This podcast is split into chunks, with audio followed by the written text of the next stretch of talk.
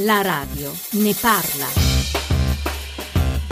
10.45 senza pregiudizi, senza opinioni già fatte, oggi parliamo di caccia, o meglio di caccia da rendere il più sicura possibile. Intanto per le persone, cacciatori stessi o altri esseri umani che si trovino a passare nei paraggi di un'attività venatoria, ormai non più solo in un bosco. Pochi giorni fa una battuta al cinghiale a Firenze, eh, battuta che vedremo se è stata davvero sicura e poi caccia che deve essere più sicura anche per gli animali.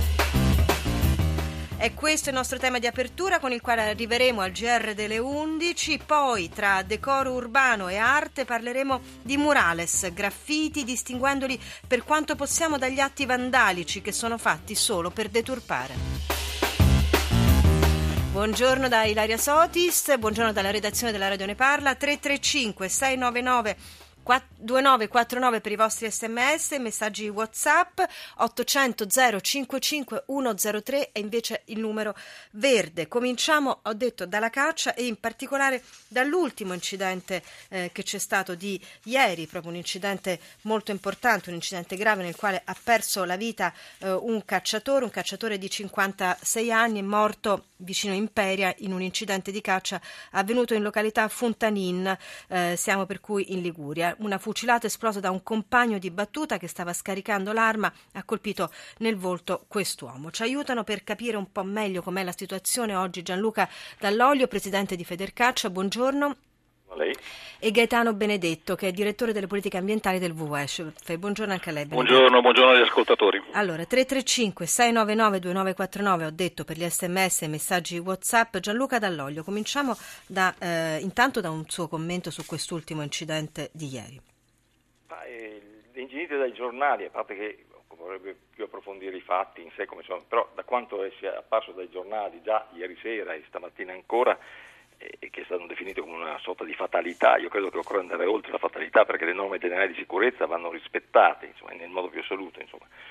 Noi ci siamo impegnati, sono diversi anni che ci impegniamo a diffondere eh, opuscoli a fare campagne intente a recuperare sicurezza nell'utilizzo delle armi sia in casa sia a livello domestico sia eh, dove, dove vengono in un qualche modo pulite e preparate. Per, pulite, preparate, custodite, perché c'è l'obbligo della custodia eh, in, in, eh, non possono essere lasciate appese alla parete per essere chiaro, insomma l'arma va custodita, chiusa eh, in, in, cassaforte, questa è la norma di legge, insomma, ecco.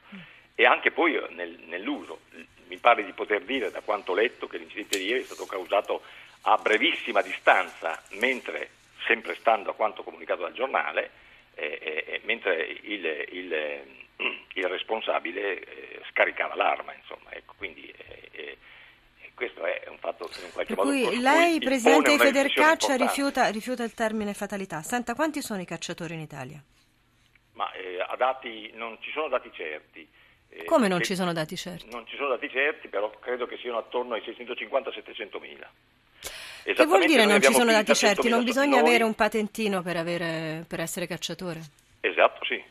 C'è la legge, la 157, impone gli esami di caccia e che l'esame di caccia eh, ovviamente prevede anche un esame dell'uso e del porto del fucile, insomma. C'è un limite di età, vorrei dire, in alto e in basso? No, cioè, sia... c'è un limite di età in basso, 18 anni. In, in alto non no, c'è? non c'è. Cioè si può essere cacciatore per ipotesi se si ha il patentino fino a 90, 100 anni? Beh, 90-100 anni mi sembra un po' tanto. No, insomma, eh, se non auguro, c'è un limite auguro, di età... Cioè... Posso augurare a tutti quelli che hanno ancora, come posso dire, la serenità fisico-mentale di poter svolgere l'attività venatoria anche in età avanzata. Insomma. Ogni quanto si deve eh, fare formazione o revisione per questo patentino? E poi il patentino a cosa dà diritto? Venatorio una volta che hai superato l'esame. Ora dal punto di vista degli esami ci sono eh, dei differenziali secondo me su cui occorrerebbe ritornare perché ogni regione e, e ogni provincia poi ha, come posso dire, un modello di, eh, di eh, come posso dire, eh, per affrontare e, e, e gestire disciplinare gli esami di caccia. Io credo su questo occorrerebbe forse ritornare, anche in ragione di aumentare, con la finalità di aumentare la sicurezza. Questo è fuori dubbio, insomma. Ecco.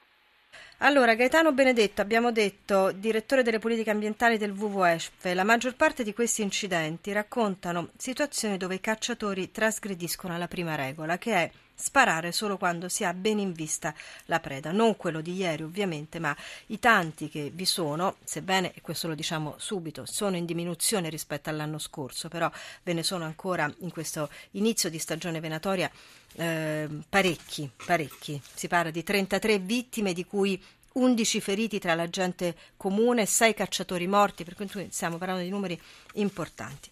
Perché ancora non si rispetta questa norma iniziale, proprio basilare, che è quella che si spara solo quando si ha la certezza che lì ci sia un animale.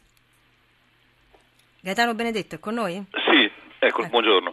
Il, è da dire che il mondo venatorio è un mondo molto, molto, variegato, ci sono delle persone di estremo buonsenso, il presidente di Federcaccia è uno di queste, eh, però c'è un affrazionamento di associazionismo dove un certo tipo di caccia, permettetemi di usare il termine selvaggia, non esattamente sostenibile, eh, tendente a derogare le regole, che tiene insieme persone, consentitemi di dire, un po' estremiste, eh, c'è nel mondo venatorio. E per cui in Italia abbiamo una lunga tradizione che si spara quando si muove qualcosa. La gran parte degli incidenti avviene perché magari si spara un cespuglio pensando che ci sia dentro un cinghiale, non avendo la vista appunto del, eh, dell'animale stesso. Eh, lei ha detto degli, dei dati recenti, ma se uno prende dal 2007 al 2012 sono 131 i morti per incidenti venatori, 97 feriti, il che vuol dire che c'è qualcosa che non sta andando esattamente come la, no- la norma prevede e vuol dire anche che alcuni controlli non avvengono a chi spettano i controlli? Allora, i controlli avvengono sostanzialmente in capo al Corpo Forestale dello Stato, alle guardie provinciali e alle guardie, e alle guardie venatorie volontarie che fanno parte di diverse associazioni, tra cui le associazioni ambientaliste. Però basta prendersi ad esempio il numero dei verbali che le guardie delle associazioni ambientaliste, il WF ha circa 300 volontari che fanno eh, questo lavoro, prendere i numeri verbali e lo paragona ad esempio rispetto ai verbali che fanno le guardie provinciali, che sono quelle più presenti, c'è una grande sproporzione, per cui sembra che ah, i soggetti pubblici non facciano esattamente questo tipo di lavoro, sono forse più concilianti, quando in realtà gli incidenti vengono sì per imperizia, ma anche perché non ci sono questi controlli. Penso ad esempio allo sparo dalla distanza minima che la legge dà rispetto alle case, rispetto alle strade. Guardi, sì. ci sono queste fotografie su internet abbastanza impressionanti della battuta di caccia che è stata organizzata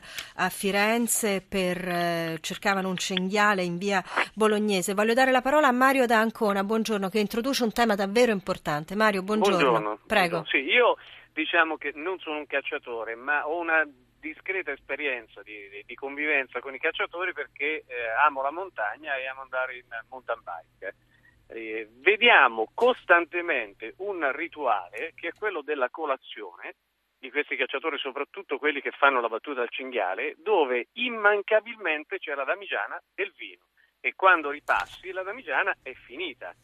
E poi si vede il comportamento che hanno, che non è il comportamento di una persona sobria quando sono su, su strada. Chiediamo eh. subito a Gianluca, ringrazio Mario, chiediamo subito a Gianluca Dall'Olio se eh, vi sono controlli anche del, della salute che vanno fatti quando per esempio si prende il patentino e se questo tema, in qualche modo il tema eh, del, dell'alcol, del bere tra i cacciatori è o no un tema. Dall'Olio Federcaccia. Eh, I controlli sanitari sicuramente, quindi l'idoneità eh, psicofisica eh, deve essere sotto controllo. Si potrebbe pensare anche, come posso dire, di eh, valutare più attentamente qual il, quali sono gli aspetti, anche il modello di, di, di gestione della, per arrivare ad, a concedere attraverso l'esame dell'idoneità psicofisica eh, la, la, la, licenza di caccia e quindi l'uso del fucile. Questo è una cosa che possiamo mettere in discussione, insomma, questo è indubbio.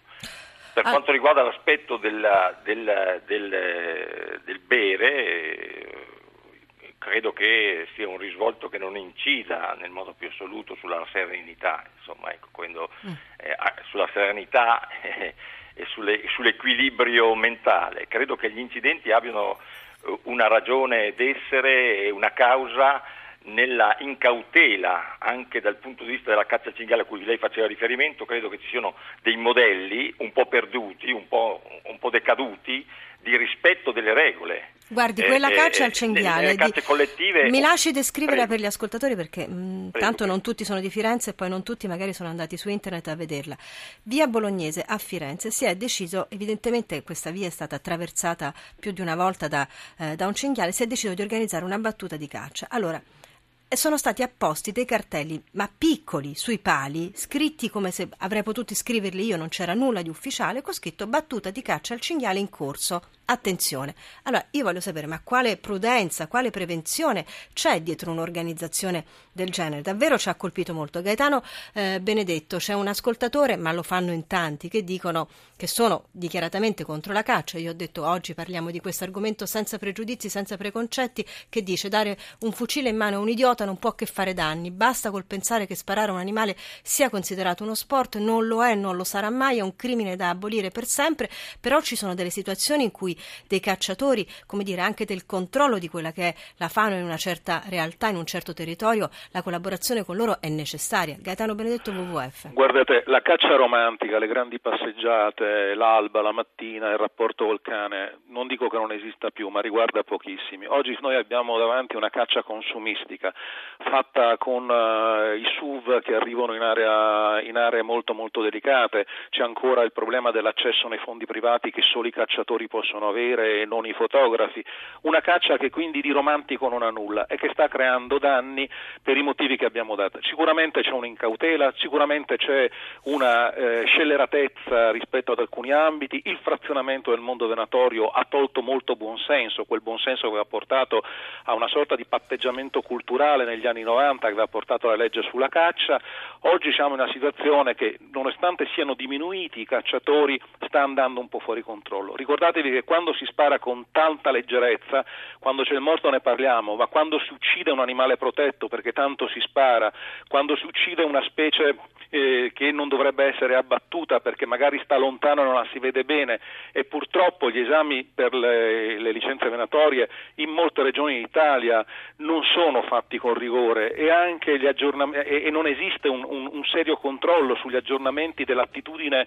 psicofisica rispetto all'attività venatoria e quindi questo aumenta da un lato i rischi ma da un altro anche tutta una serie di fenomeni, di abbattimenti che non dovrebbero venire. Ha ragione Gaetano Benedetto, non dobbiamo parlarne solo eh, quando un cacciatore o una persona eh, rischia la vita, come in questo caso è successo, abbiamo detto a Imperia, la perde la vita, eh, lo facciamo, proviamo a farlo anche ricordando quali sono le norme. Buongiorno da voi della radio ne parla, non sono un cacciatore ma non sono contro ad essa purché sia consapevole quello che condanno e lo noto tra i giovani che prendono la licenza per avere un'arma così possono andare per boschi non per cacciare ma per fare la guerra finta, ci dice Ettore. Torniamo dopo il GR delle 11 parlando di decoro, graffiti e murales.